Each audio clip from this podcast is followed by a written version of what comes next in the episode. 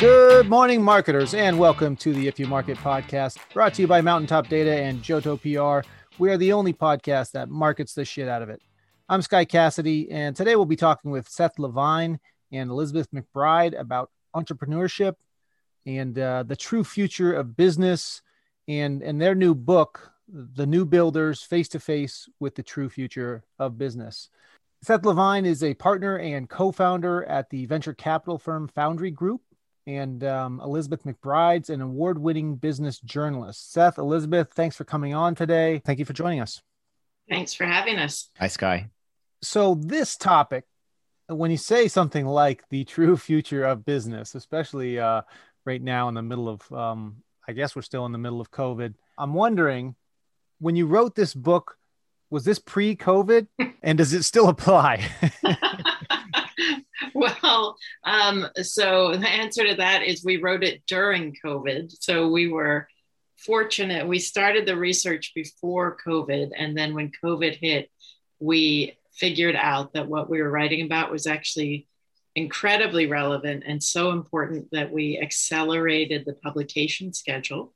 Um, and fortunately, our publisher Wiley was amenable to that. Um, so we were finishing this book in February. It's really just a few months old. Excellent. I was picturing the dinosaurs writing a book like The Future of Foraging right before the uh I said maybe I should have found that out before you guys came on the show if you're like actually it doesn't apply anymore. Moving on. what are we going to talk about now? That would have been terrible, right? To write a book that was just completely and, and I imagine it happened to some people, but not to us, thank goodness. Thankfully. Fantastic. Fantastic. So this is talking about entrepreneurship, where business is going. A lot in here about um, financing of, of businesses and how businesses succeed from from what I've from what I've seen. Something I wanted to get kind of nailed down right away is the difference between entrepreneurs and small businesses and startups? And startups. I knew there was one out one i was forgetting. People seem to mix those around and kind of conflate them. And i think different they like business works different in different of those and they have different goals and different ways of working and they're, they're kind of very different businesses in a sense um, so can you define those a little for the audience here? Well, um, it's a great question. Um, we were talking before the show um, that in all of the podcasts we've done, and we've done a ton so far, nobody's asked that question. And of course, I'm a writer. So, well, we're both writers. I'm a journalist and a writer. Um, so I think language is really important. Um, and in fact, I just wrote a Forbes post where I take on this issue and I say, that um, I'm taking the word entrepreneur back.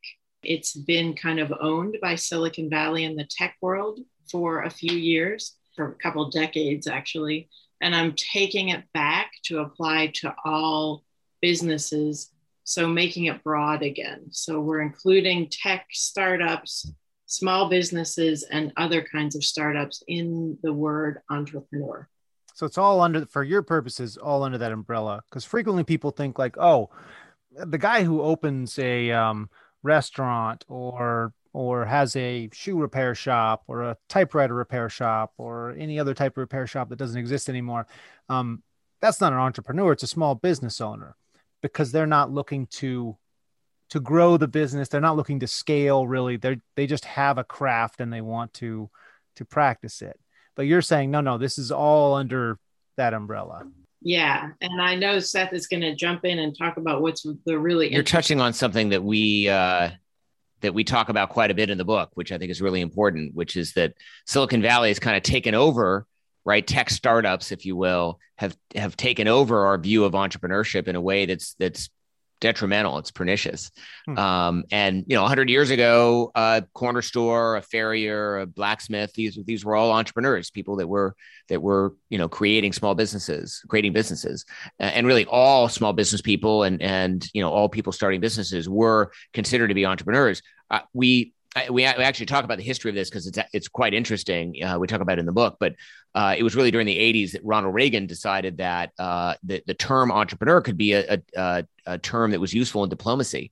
Um, it was most useful for him to differentiate it from kind of the rest of what was going on in the rest of the world uh, to, to, describe tech entrepreneurship and, and, and what was happening in Silicon Valley, which of course he knew very well as the former governor of uh, of California um, as entrepreneurship. And, and sort of he started that and then Silicon Valley sort of ran with it. And, and here we are, you know, 50, 60 years later. And, and, and we start, you know, we think about entrepreneurship as, uh, as meaning tech entrepreneurship. And one of the things that, you know, we try to do in the book, obviously Elizabeth did with this article is really trying to take that word back, right. To be a much more inclusive word to describe all sorts of different business endeavors that people are, are undertaking, not just high growth tech businesses. So it doesn't have to be a software with a plan to scale to a billion or pitchable to Mark Cuban basically to make you an entrepreneur now. Right. What we argue in the book, in fact, that it's it's dangerous to our economy to think that only big businesses are worthwhile. Small businesses are worthwhile too because there are so many of them. And in fact, some small businesses are innovative and influential and powerful in other ways besides their size. Let's let's jump to the book now itself. Face to face with the true future of business. The new builders. Can you give just a little summary of what's the um, what's the point of the book? What are you guys saying here in general? Yeah, there are there are probably five key themes. yeah, we'll we'll split these up because uh, because yeah. it'll take just a minute. But uh, there there are five key themes in the book that we talk about. Uh, one, uh, which was surprising to us, and, and people still don't believe it when we tell them, uh, is that entrepreneurship in the United States is in a profound state of decline. Um, and it has been for the last 40 years, roughly, and, and particularly so over the last 15 or 20 years. Um, that's in part due to what we just described, right? Which is that uh, Silicon Valley and our sort of imagination has been taken over um, by this idea of of entrepreneurship. Is that um, actually or technically only high tech businesses? And right, but I mean, if it's in decline, if you say if you redefine it, so only a small portion of companies are considered entrepreneurs, then you just kind of technically it's in decline. But is it actually in decline as well? Where even in the expanded definition, it's declining. Yeah, we use the ex- we use the expanded definition as we okay. did our research and crunched the numbers on it, and the the net new number of businesses of every type, all new businesses, uh, is declining, and and they're probably somewhere between a million and a half and two million fewer businesses today than there should should be um, had we stayed on the baseline that we were on. Uh, and in fact, for the uh, a couple time, a couple years after the Great Recession, 2000, really specifically 2009, 10, 11, uh, the net number of new businesses started in the United States was negative. More businesses failed than actually started up. The, those were the only three years that's ever happened since they started recording the data back in the 40s. Um, so really, uh, it, it, should be alarming to anyone who's paying attention, in particular because of the importance of small businesses uh, in our economy, right? 40% of our GDP, 50% of our employment comes from small businesses.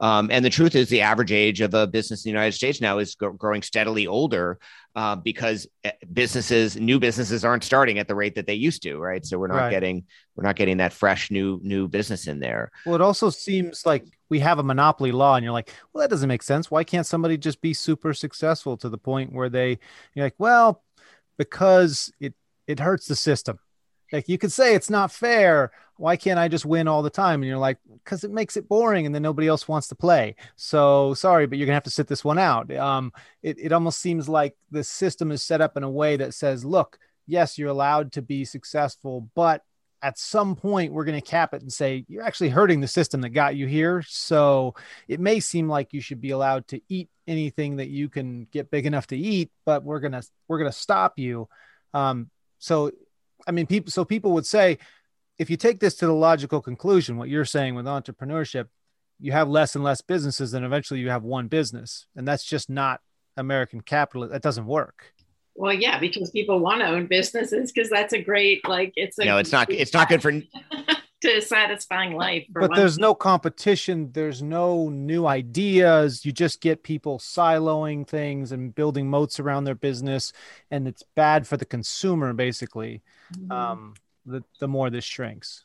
it's bad for everyone, Sky. And ironically, it's actually also better for the big businesses, right? And you think about, I don't know, Standard Oil, for example. We and we actually we talk a little bit about this in one of the chapters uh, of the book. But you know, you think about Standard Oil or even the Baby Bells for that matter.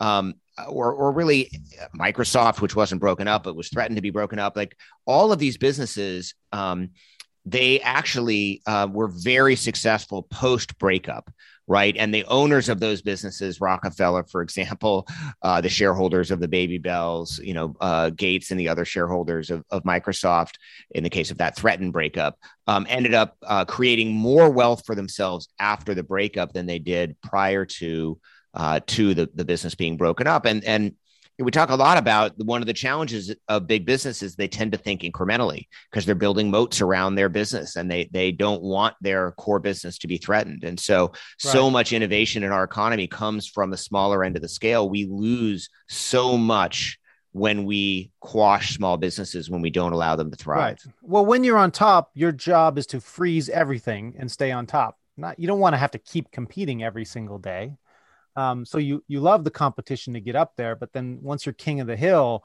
you're like, let's just leave me on top of the hill here, and then your sole job becomes staying on top, which doesn't usually require innovation. Like you said, it requires stifling your competition. Yeah, yeah, that's right. And if you look through history, the history of the United States, it's kind of a push me, pull you history of we embrace we let the big businesses grow and then we tear them down, right? Or right. we break them up, as, as Seth said, right? Not necessarily, we don't destroy them, but we break them apart.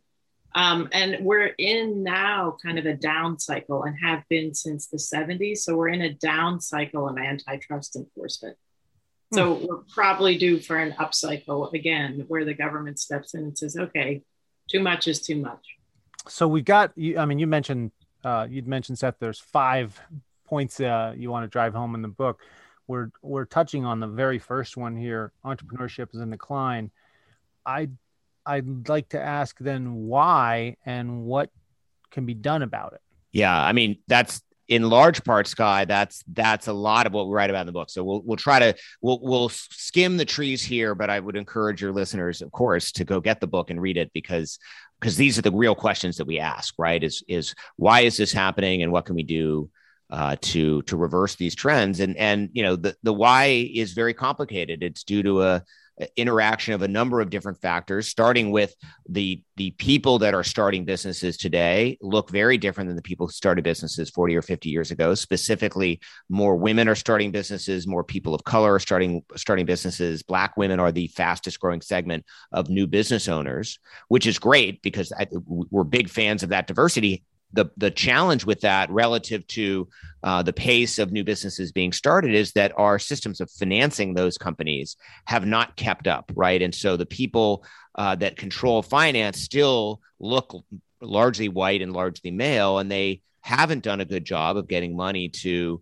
the new builders as we call them these the women and the people of color who are actually starting businesses today. And so you know that that's a, a large reason why and we talk a lot about what's behind that right? There's wealth gaps there's uh, there's there's challenges in terms of how people access uh, capital and mentorship uh, to start those businesses. Uh, you know, an interesting statistic that that many of your listeners will probably be surprised to hear, uh, just given the mind share that it takes up, but only about one percent of companies take money from venture capitalists. Um, so it's and it's a lot of money, and these are important businesses, and and those businesses, of course, support other mainstream businesses, main street businesses. Um, only about seventeen percent of businesses take money from banks. And so 82% of companies are left to be started with the, you know, the, the scrappiness of their founders, right? Whether that's uh, borrowing money from a home equity line or um, or getting a, a, you know some capital from friends, family, you know, rich aunt or uncle, uh, or in many cases a not so rich aunt or uncle. You said they get money from banks, and my first thought was, yeah, most of those are probably like um, borrowing against their house or something like that. From from my experience, what I've seen is banks don't really loan money to small businesses anymore. Um, like there's no such thing as, hey, that's a good business plan. Yeah, we'll give you a loan. The last reference I even saw to that was a Bank of America, maybe we have to bleep that out, commercial, um, where they were bragging about how they gave a loan to Pink's Hot Dogs in like 1960 or 50 or something like that. And I was like, look, B of A, if you don't have a more recent example than that, then shut the hell up about how you support small businesses. Who did you give a loan to yesterday? Not somebody in the 1950s, for God's sakes. Well, you're like, you're hitting on, uh, like, yes. I do think that big banks use small businesses to market themselves. Um, but the truth is that um, the number of banks in the United States has declined from 14,000 to fewer than 5,000.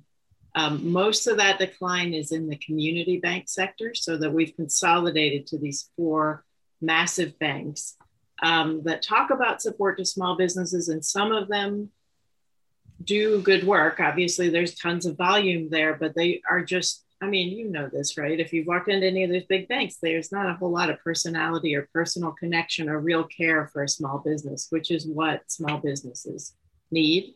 So, small businesses to thrive really need, we need to restore that community banking sector or find a replacement for it, which could be a tech technology company, could be a lot of things, right? We need some innovation in that space to um, be the financial and emotional support that community banks used to be.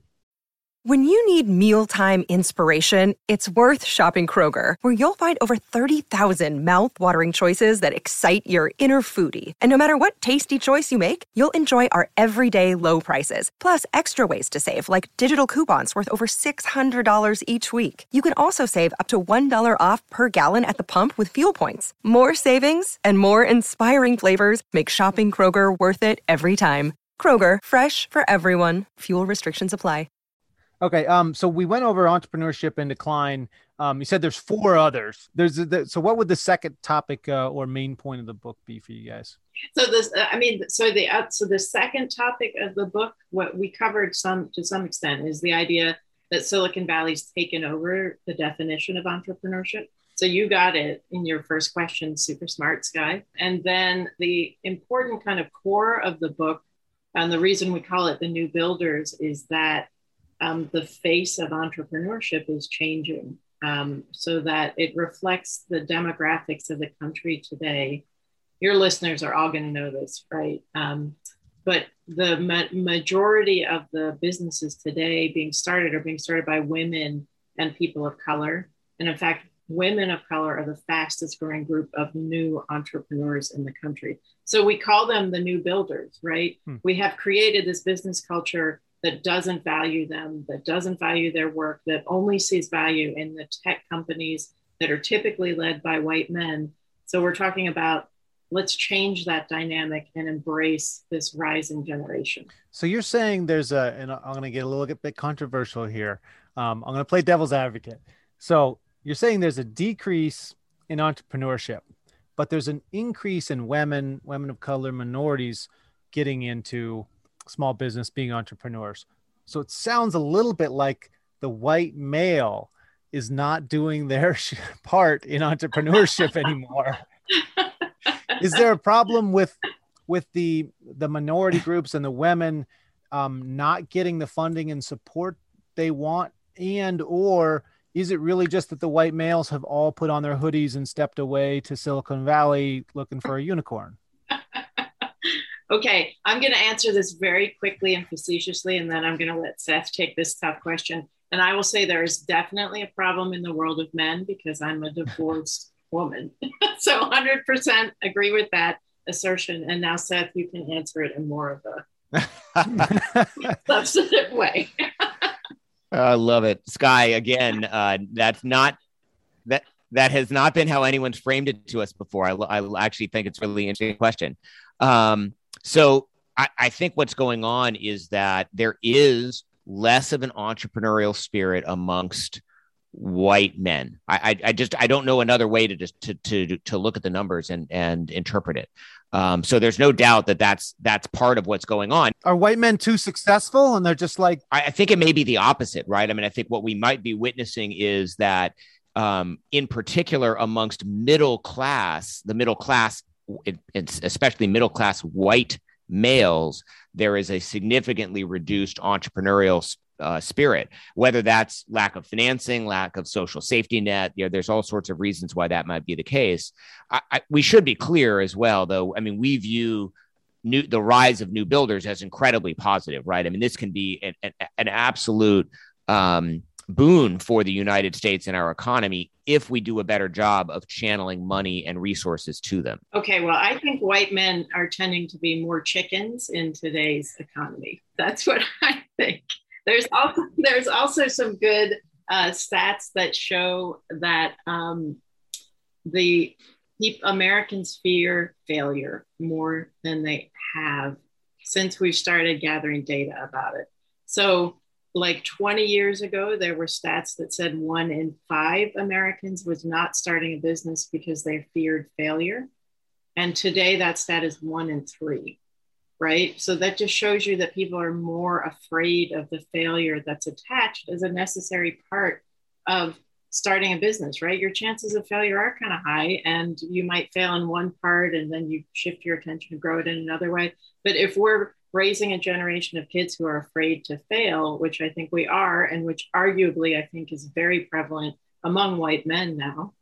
Um, so that fear of failure. Is that a sociological thing or a financial thing? I mean, if we're saying the middle class has been ravaged a bit and the again, I don't want to make it racial necessarily, but the white male part of entrepreneurship has either been pushed into the upper class um, or and maybe they don't need to start a business anymore or push down into the lower class and they can't afford to be entrepreneurs anymore. So that would be the sociological part. And then there's the financial part. Is it that you know you used to be able to get that loan and now they're saying hey i have other options and the bank's going to make me i need a house to put up or something like that. Like i can't just get a loan so there's too much risk. So the fear of failure before you had this net there of like then you file for bankruptcy and now it's like well we changed the bankruptcy laws and you're going to have to put your house up and like we're just not going to take any risk on you anymore.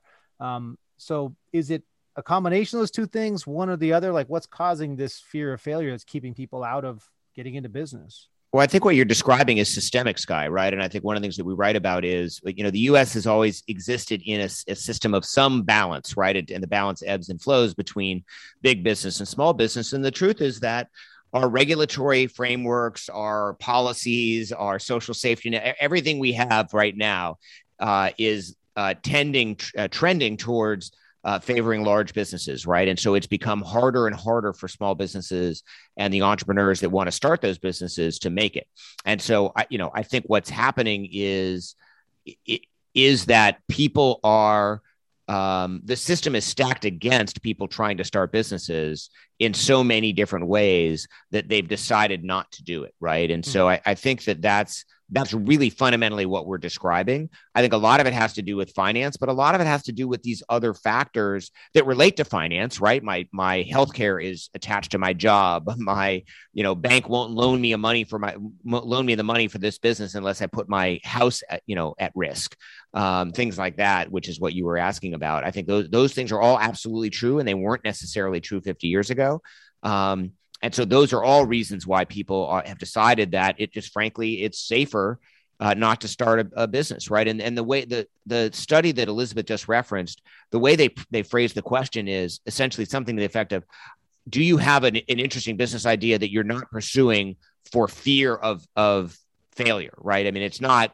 Are you afraid of failing? It, it it actually describes would you otherwise be doing something different with your business life, but for fear of failure? And the answer now uh, is significantly more likely to be yes. And I think those are the, the factors I just described are the are the main factors that are driving that that hmm. shift. I'd throw one positive slant on that. Um, it may be that we're also, as a country, people are generally well off enough that there's something to lose. Um, so if you really have nothing, and you see immigrants come here and they have very little typically when they come here, there's not really a lot to lose. You fail, what do you lose? You got nothing to lose.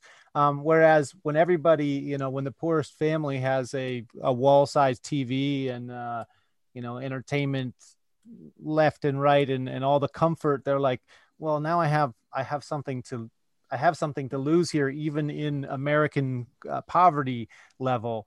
Um, there's just too much to lose to risk it. Whereas before, you know, you had one wooden stool and you're like, what am I risking? Who cares if I fail? I got nothing. Yeah, I mean, what you're describing is something that the researchers believe, right? In developed economies, there are more choices for people, so they don't necessarily start their own businesses. But we're also seeing, um, a, so in a one explanation for what we found in the book is that well, people of color and who ha- tend to have less accumulated wealth, as you said, right? They're they have less to lose, so they're going for it, or they want to build, so they're going for it. I think women and people of color are generally finding life in the corporate world to be pretty uncomfortable. I mean, we've seen plenty of evidence of that. So if you're miserable in the corporate world, then why not, um, you know, go for a life of freedom and flexibility, starting a small business? And I think you know, white men don't feel that same sense of discomfort. So you say some people are saying, "Hey, failing there is better than succeeding here. I'm out."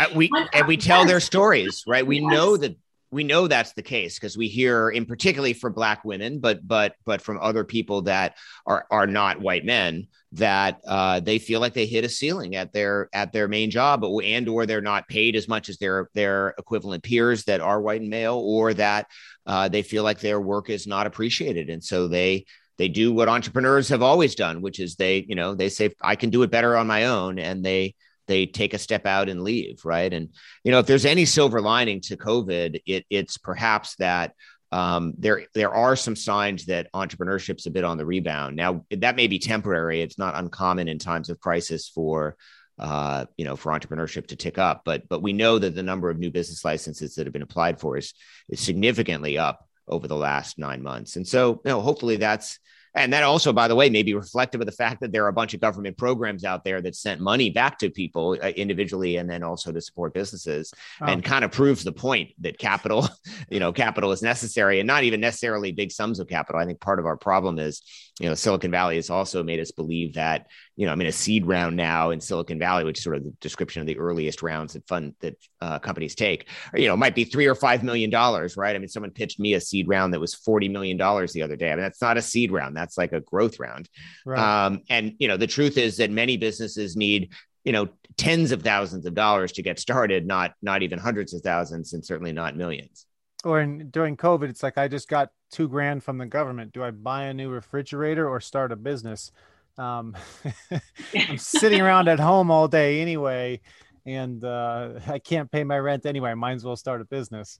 And a lot of people did. Actually, the Upshot, uh, which is a New York Times publication, looked at that exact question. Right? Are people spending their uh, their stimulus dollars, their their tax refund refunds on starting businesses? And I didn't surprise. It, it asked the question. Uh, it, you know, which Elizabeth and I assume was rhetorical because from our perspective, like, of course they were, right? We know that when when people are given more resources, they are more entrepreneurial. Excellent. I think now is a great time to take a, a really quick break. I just had my four year old come in asking if I want to play Uno. Let's take let's take a quick break, and then uh, when we come back, we'll dig into this more. We'll try to touch on as many of these points in the book as possible. We got through through two here um, so far, partially, but of course, the great thing about talking about a book is the book is out there, and they're all in the book. So it isn't like if we don't cover it here, people will not know where and how to find it. So you're listening to the If You Market podcast. So we've got Seth Levine and Elizabeth McBride. We're talking about their new book, and uh, that is The New Builders Face to Face with the True Future of Business. We'll be right back. Are you looking for new leads or always in need of quality contacts for your marketing campaigns? But list companies and online tools are the worst, right? Well, then you've got to check out Top Data Search by Mountaintop Data. At Mountaintop Data, we're a team of weird people that actually like getting our hands dirty with sales and marketing data, and we specialize in business contact information. We compile and maintain a database of tens of millions of targeted, high quality business decision makers with emails, phone numbers, mailing address, and all the information you need. Go to topdatasearch.com and request a free account with the promo code IYM1000, like if you market the podcast here and get a free account with unlimited searches, no seat fees, and 1,000 free record download credits. That's topdatasearch.com. Welcome back to the If You Market podcast. We've got Seth Levine, Elizabeth McBride here with us. We're going to dig into you guys uh, here a little bit. So, um, Elizabeth, ladies first, we'd like to know kind of what is it that you do? You are a business journalist, but can you tell us about um, where you work, what your work is like, how you got to where you're at, all that kind of fun stuff? Yeah, and it is fun stuff. Actually, I really love what I do um, and I have since I, I, graduated from college into the recession of the early 90s. And really, the only jobs available, I was a journalism major, but the only jobs available were in business journalism, which is how I became a business journalist. Um, and then have just stuck with it because it's it's a lot of fun, right? You can take so that. You you followed your passion of having a job. Yes. well, but I followed the need to have a job, right, at that particular time. And then and then I had kids um, and uh, didn't want to work 60 hours a week anymore. So I'm a prime example of that woman who's stepping out of the corporate world. I write about this often too, but when I came back from work um, after having my first daughter, I had to work uh, like a 12 hour day. It was the blackout of, of 2003 in New York City. I had to work a 12 hour day the first day I was back from maternity leave. And I was breastfeeding, right? And so it was just an utterly miserable experience. And that was the day I decided no more. I am not doing this corporate job anymore. Um, and I made arrangements to leave. And that's when I became a freelancer. And then, um, so one day back, and you were like, I'm out. yeah, 100%. I was like, if this can't if this company does not value me enough to like give cut me a little slack, right? I gave I had a baby two and a half months ago. Um, anyway, so that I became a freelancer then. Um, then I then I got a divorce like uh, ten years after that, and I had to ramp up my career and really make a living as a single mom. So that's when I became a solopreneur. Tried to really make a living as a freelancer, um, and then did that successfully for five six years successfully enough, I had a lot of publications in, in big places you will have heard of, like MIT Tech Review and the Washington Post, places like that, Forbes magazine, and was successful enough that the Kauffman Foundation um, gave me a grant then to launch my own publication. And that was two years ago. And that publication is called Times of E, Times of Entrepreneurship. So it very much covers the world of entrepreneurs that we're talking about, right? This broader world that includes a lot of women and people of color. It's interesting because your story there is basically sounds like the book. It's about funding. You got a grant. Without that grant, mm-hmm. you don't probably don't start. Um, you end up you just leave the company you're with after after coming back, and you, you take this jump almost out of necessity. You took the job in the in the industry in the first place out of necessity. What's available, and it makes me think coming over to you, Seth, and what you do. You work at the Foundry Group. You guys give tens of millions of dollars to startups. Maybe they should get a lot less money so they're hungry. yeah, we do. Uh, well, we joke because we actually have funded a number of businesses that you know took substantially less money than their uh, some of their competitors, many of which were incredibly successful. Um, and actually, at one point, I actually wrote an article about you know use your lack of financing to your competitive advantage because it keeps you hungry, right? If it, you're sitting frankly, on ten million dollars, you don't really need to push hard that day you know. Yeah. Well, and well, and more importantly, you'll spend it on stupid shit, right? Yeah. So, um, and we've we've seen that over and over and over again in the markets that we go after, and and not, I mean, we've certainly backed some companies that have raised plenty of money, but uh, but we've backed others that you know raised a fraction of what their uh, counterparts have, and and frankly have been more more successful than they have been. So, um, I think those are important lessons to remember. That's capitalism, competition, keeping hungry, and get lazy if you get fed too much. Exactly. I think that's okay. exactly right. Well, and you know, I mean, I like to say, I mean, I'm literally a capitalist by job description, so uh, I certainly, certainly think about those things uh, in those terms, and and and that is what I spend my, you know, I, I have a few few jobs. It seems like, in, including my day job, obviously one of which is is now being a writer, but um, uh, but yeah, I mean, I, so I started a venture firm. I was 2006, right? So 15 years ago, um, in Boulder, Colorado, of all places um, called Foundry Group. We now have actually grown quite large. We, we've got about $3 billion that we manage. uh, as a firm, and we uh, we invest not just in in companies, which is sort of typical to venture funds, but we also invest in other venture funds. We have about forty five underlying funds, uh, mostly smaller, kind of seed focused. A lot of uh, diverse managers in those in those funds. Uh, that we've funded as well. So it's been, I mean, it's grown into a huge platform. Certainly not what I was, isn't what exactly I had in mind when we started it, but you know, that's the beauty of starting something from scratch. You never know where it's going to go. So, well, if you um, grow, if you start a platform planning on seeding people money to grow a big business, then you seem to have that mindset. So you can't be shocked when it grows bigger. all of a sudden, yeah, exactly. I mean, we give all this advice to other companies about growing big, um, and then we grow big ourselves. Yeah, it's it, it, it's. Uh, I, I guess mean, we shouldn't be shouldn't be shocked by it. So. Kind of by definition, if the business model you set up to help them succeed succeeds, you're also going to grow bigger because you know but, that kind of trickles back. The, but the irony, Sky, is that there are a few business models that are less prone to scale than venture capital, right? It just, you know, because it's very partner specific, it's not leveraged, it's like all the things that we that we would hate about a business that we invested in right. is true about our own business, which which creates for this interesting dichotomy. Interesting. So this might be uh, you can tell me I'm not answering that question if you want, but it it dawns on me you guys have this book and you're highlighting this problem of lack of finance for small businesses. And yet you are running the Foundry Group that finances the very companies you're talking about being, you know, the Silicon Valley being a problem. Um, and you say you have these these other uh, branches where you you fund all these other things as well. What about funding small businesses? Yeah, I mean that's not our business. It's a great question. It's just not our business model, right? And we and in the book we talk about. I mean, we we call out Silicon Valley for a handful of things, but but you know, we're not suggesting that Silicon Valley shouldn't exist and that, that there's a problem with sort of Silicon Valley and its financing model. It works for certain types of businesses that have certain growth and outcome trajectories.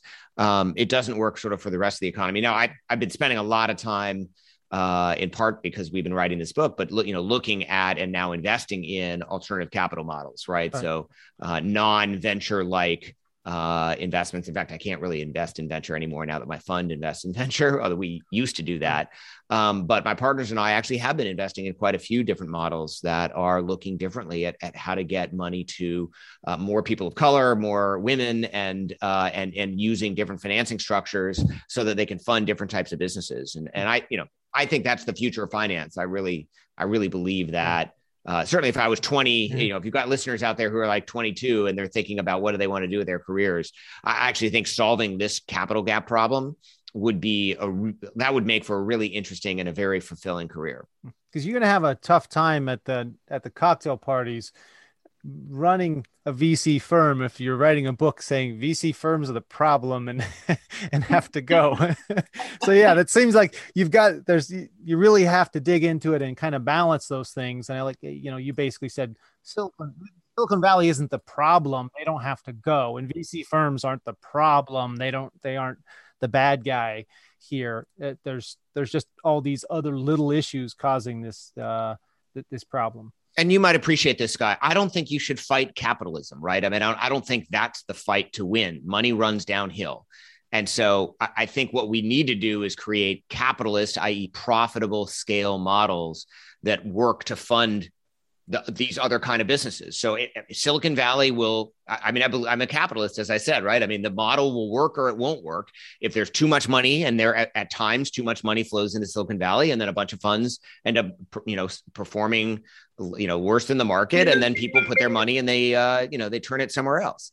Um, and so I, you know, I believe that that will even itself out. And so I don't think that's our problem to solve. I do think that coming up with profitable, meaning capitalistic models that work to fund new builder businesses is a problem that's worth solving. And, and Elizabeth and I have been spending time really thinking and talking to people about how we solve that. Right. And I th- I'm a huge believer in capitalism and the just the fact that it's competition and that's what makes things good. Um, but you guys were addressing, you were saying earlier, the book seems to talk a decent amount about, um, you know, competition only works if the rules, if you have a good set of rules like if you have the rules set properly, you look at something like the NBA or any sports franchise, they're always tweaking their rules to make the game more balanced, to make it more have more parity in the game. Because they say, look, we're not really interested in having the the best team win or the best franchise always win. In fact, we don't want that. We're going to say whoever did the worst last year gets the first pick next year in the best players because we want there to be parity all the time. And it seems that, you know, it's that's capitalism basically. You need there to be balance. So then you need there to be fair rules. If you have, you know, the home team always wins because they have their own rules, it's no longer interesting. You don't have a product. And it seems you guys are saying there's a lot of that in business where the rules are being skewed towards the big businesses because the donut shop is probably not writing legislation for senators to pass um, to you know to help uh, build a moat around their particular industry. Now, yeah, I agree with you, Sky, and everything you just said is kind of like unassailable, right? But it was more of a rant than a question, but yeah, let's run with it. okay because what I want to say is that where it gets complicated is it's not just that the rules are created to protect big business, which they are overtly, they're also created to protect white men, right? That's what I've concluded over this career of writing um, in business journalism is that the fundamental reason is actually more about caste. You know, that book that was out, it's more about race and and protecting white men than it is even about the size of the business right? So sounds controversial. capitalism is is just the way it exists today is just inherently set up to protect the people who have already won. And that is by definition in our culture white men. So hmm. you know that's why that's so, a, so you're not saying that it's racist. You're just saying the people in control want to stay in control and they were at one point put there as all white men. Um, so they're not saying we have to make sure only white men replace us or something like that. It's just, I mean, over time, once natural things take their course and the old white men die off, um, it isn't like they're making sure they're only replaced by other old white men. Except they kind of are. Except, okay yeah. That's where i wanted to go. I want to see uh well there's quite a bit of evidence that uh that people like to mentor people that look like them right? And then we we talk mm. about it a little bit in the book but that's that's what elizabeth's describing. And i think you know to go back to your sports analogy which i really like we haven't used that before either. Coming up with a lot of new stuff here sky. Mm-hmm. um but you know we i mean capitalist systems work but not when they run amok right and, and, so if we and we had examples of this you know in the sort of the uh, in baseball for example before they did a better job with salary caps and things like that or you know the rich teams that had their own uh, TV rights, right? The Yankees or, or the uh, Red Sox, people like that, they were able to do better because they could spend more. Um, and that's that's the system that Elizabeth's describing as run amok, right? And what we're saying is, hey, it's okay to put guardrails on a capitalist system. It doesn't make you not a capitalist, right? It's not socialist to say, hey, we need to have rules um, that that ultimately make it better you're not socialist you're you're anarchist if you don't have any rules like the capitalists you have to have rules in a game if you don't have any rules and it's just hey here's a football field and whoever can kill the other team the best wins it's like i'm sorry it's not right. a game anymore this isn't a sport when whoever has the most power makes the rules and they so they can always win. Well, and we forget that. I mean, of course, what happens, and I, you know, I mean, one thing I do like to call out amongst my Silicon Valley peers is this sort of an, an enamorment with uh, what they describe as as libertarianism. But um, you know, it's it's fun to be a libertarian when you're already rich right. right? And and you you know in theory you you feel like you don't need anything. Yeah. Um, we don't need an army because so. i have my own private army so yeah and you can afford whatever you want. Yeah so wealthy people know. always tell everybody else to pull, pull themselves up by their bootstraps. Uh, yeah i know right? They're just all fleeing to their escape houses in new zealand or whatever at evernorth health services we believe costs shouldn't get in the way of life-changing care and we're doing everything in our power to make it possible Behavioral health solutions that also keep your projections at their best? It's possible. Pharmacy benefits that benefit your bottom line? It's possible. Complex specialty care that cares about your ROI? It's possible. Because we're already doing it. All while saving businesses billions. That's Wonder made possible. Learn more at evernorth.com/wonder. So you mentioned um I mean this kind of and I'll go ahead and say it this this built-in racism to an extent, systemic maybe, the old preference for old white men. And it made me throw myself under the bus here a little bit and thinking I was looking for a mentor a while back. And I spoke with this woman and I had to say to her, like, this is weird. I I hadn't considered having a woman as a mentor for some reason. I hadn't really thought about it. And that's what made me think I hadn't even thought about it. I was picturing an old white guy because. I'm a middle aged white guy. And, uh, you know, people always say, You remind me of a young me. They never say, You remind me of nothing like me. like, so I, I can see how, yes, it is a natural human tendency to, um, to select people who are similar to yourself, uh, who, who, who look like you as the people that you work with. Yeah. And in fact, you know, we just did a speech last week. It was so interesting where it emerged from the audience that the women were turned off by the word mentor. Like a bunch of them came up after the, the conversation and they said, uh, yeah, I love. So I usually describe it as giving um, emotional support to business owners versus mentorship. And they were like, "Oh, we loved it when you said emotional support because mentor again that makes them think of an old white guy, and they don't want an old white." Say, guy. how do you feel about womentor? there you go.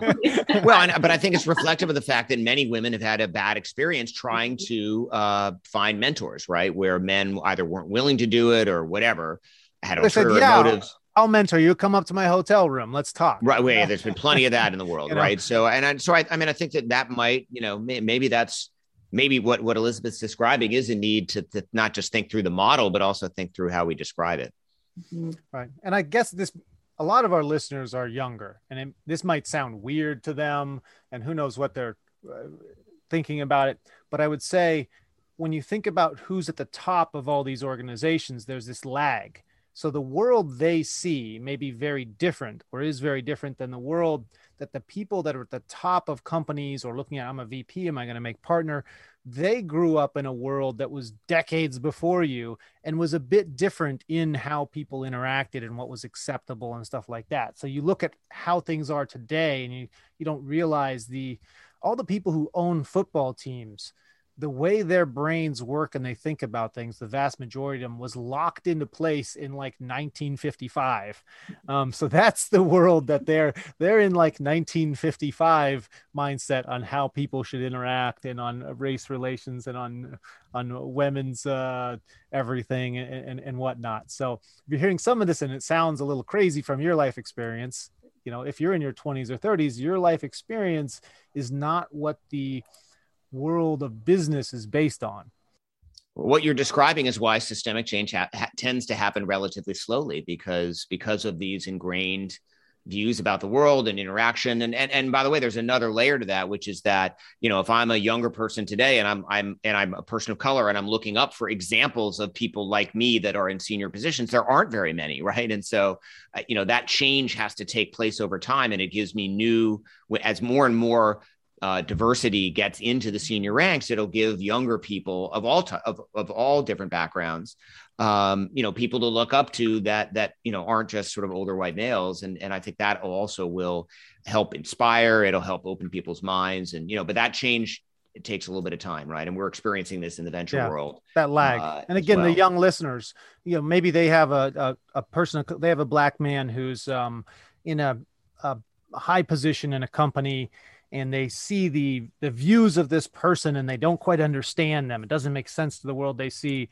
And you have to realize that person grew up and was their their outlook on how things work and their life experience was um, was solidified in the 1960s and you just go look at some images of what was going on in the 1960s in race relations and you say oh now i understand why that guy thinks this way and has these these opinions on things um, that's the world that person grew up in and it's it's decades and decades and decades and vastly different than than the world today which you know still has uh, remnants of all these things and has the hangover of them but isn't you know today isn't the 1960s but i would just yeah. tell you sky i mean what you're suggesting and i love both of your optimism right that this change will happen naturally most women don't believe that right? We all go around, we cough, carry coffee mugs that say the patriarchy isn't going to smash itself, right? Hmm. You can't just relax and let this wash over because inertia and capitalism will just tend to favor the people in power. So it will take actual action. We do need to actively change the system. You can't relax and think somebody else is going to do it.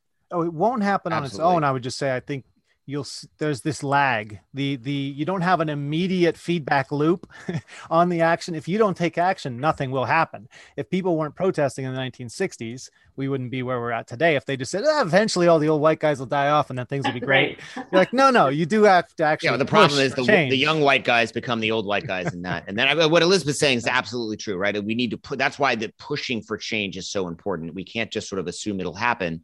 Um, and frankly, I think it's perfectly acceptable to say, hey, change needs to happen faster than it would happen naturally. And so we need to make it happen. Mhm. Um, right. The old saying, there's a time to let things happen and a time to make make things happen. And now is the time to make things happen. Right. And I and we and again, you know, venture has all sorts of challenges, but uh, what certainly when it comes to diversity, but but I believe we're in a moment of actually making things happen, right? I mean, I certainly see this in in my own practice at, at Foundry and the work that we're doing, which is becoming significantly more diverse because we just made a decision that we we were letting things happen and it wasn't happening very fast, and now we decided to make things happen, and all of a sudden. You know, it's happening very, very rapidly, right? The last, I think, 12 funds that we've invested in all had ma- majority minority GPs as an example. And I would say if you have a let things happen versus make things happen mindset, then you do not belong as an entrepreneur. Because it might be the opposite of the definition of an entrepreneur of I just wait for things to happen. yeah, that's not Good what they're looking for. Yeah, good Things- point. Yeah, things don't just happen. Well, they do, they will happen to you, but they won't be what you want. Um, Yeah. Okay, I think we got to like one and a half of the topics in your book. Um, I mean, the truth is that you're the listeners are just going to have to pick up a copy of the book to get all Yeah. five. Yep. So Yep. we'll we'll just tease it that way. And read it and review it on Amazon. There you go. Yeah, and Audible, by the way, I, I realized E, we've got to get get click up the Audible view or Audible reviews. So Oh, okay. Yeah. our next- Absolutely, listeners, target. get it on Audible. Audible's fantastic. So we covered entrepreneurship in decline, uh, Silicon Valley redefining entrepreneur, the entrepreneur. Can you quickly mention the last three, just so people know kind of uh, what else they're in for here? Yeah, so we also wrote about the rising generation of the new builders, right? The one of the fundamental ideas in the book is that the next generation of entrepreneurs are very are women and people of color, immigrants as they always have been, um, and older people. So those are the new builders. That's um, the most new businesses are being started by those groups of people. So we need to find ways to support them. Um, the another of the key themes of the book is that the financial system for new builders um, is is um, fundamentally broken. So we need to pay attention to that. Um, we also covered already um, the idea that uh, our love of size and our love affair with size has gotten toxic. That's another key theme of the book. And the final part of the book is really about the future and the idea that um, entrepreneurs, especially today's new builders, are deeply connected to their communities. Um, and so the work they're likely to do in innovating and building new businesses will fundamentally uh, be driven by their community's needs and desires. They're very much about place, right? And in fact, we need that right now. And I'd say one of the, I think, amazing side effects of COVID um, would be a little related to that. In that, I came from a very small town, and you talk about a, a brain drain. Anybody who is smart enough, uh, that's not. I don't want to be mean to my friends who still live there, but people get out. This the best and brightest typically leave, and they go off to college, and they don't come back and say, "Oh, now I can know how to make this town better." Um, they go off to other places because there's that's where the opportunity is. It's where the jobs are. Um, now with the work or the remote work revolution we're seeing, I'm picturing small towns like mine being overrun with people who say, "I want to live in that lifestyle and work." You know, as long as you have a fast internet connection, or as you've proven, Seth, you don't even have to have a fast one. apparently not. Yeah. Um, yeah. as long as you have a good internet connection, it's like now I can live in any small town I want and bring my talents there. And if I'm going to uh, start a business, it's, you know, it'll either be online or I might do something locally here because this is where I live now. When if that happens, think about all the businesses that need to spring up around around those small towns to Yeah. you know feed, clothe, you know, have fun things to do, and and uh, you know I do believe, you know, we the the between about 2008 like or 2009 the end of the great recession and covid we saw this great rise in the power of cities. And and I, and I don't think that the urbanization of america i don't think that's going away but i do think that there will be much more choice in the future right? People move young people move to the cities because they got excited about being in close uh, close proximity to things it's a it's a greener way to live and It's where the jobs um, were too. Like yeah and it's where the jobs ended up and and now i think we'll see people have more choice and you know we're wit- certainly in colorado uh you know we we're witnessing that quite a bit just because we have a lot of small towns you know say in the mountains for example uh, that do have internet access where people want to want to spend their time and want to live there and so i think that that we'll see quite a bit of that over the next so uh, cities, few you've got years. competition now. Get your stuff together, man. yeah They're moving to Colorado. They're moving to the rural areas. Get your stuff together. You're going to be uh, seeing a little decline in population there. Um, yeah. Fantastic. So the book again, um, where did I hide that? The book is The New Builders, face to face with the true future of business. Uh, sounds like we've got a lot of stuff packed into there, and uh, we've we've been talking here with Seth Levine. He's a, a partner at the Foundry Group, and Elizabeth MacBride. She's a business journalist. And what was the name of your business again? We'll have it in the show notes, Elizabeth. But uh, Times of E. Times of E. Yes, it, it stands for Times of Entrepreneurship. Or if you would just want to buy some glow sticks, you probably uh, you can probably buy those off her site as well. And uh, please uh, please share the show here on social media. Tell a friend and uh, give us a good review on iTunes or, or wherever you listen. And on behalf of the If You Market team and Seth Levine and Elizabeth MacBride, thank you for listening to the If You Market podcast, where we believe if you market the shit out of it, they will come. Thank you. Thanks. Such Typically, a we- pleasure. we put Yeah, thanks, something Guy. in there. We market the shit out of it with, I'm like, with funding, I guess they will come. yeah there you go yeah with funding Excellent. and mentorship or help yeah, uh, or or woman womantorship or whatever kind of ship you can get. Emotional support. It's just emotional support support.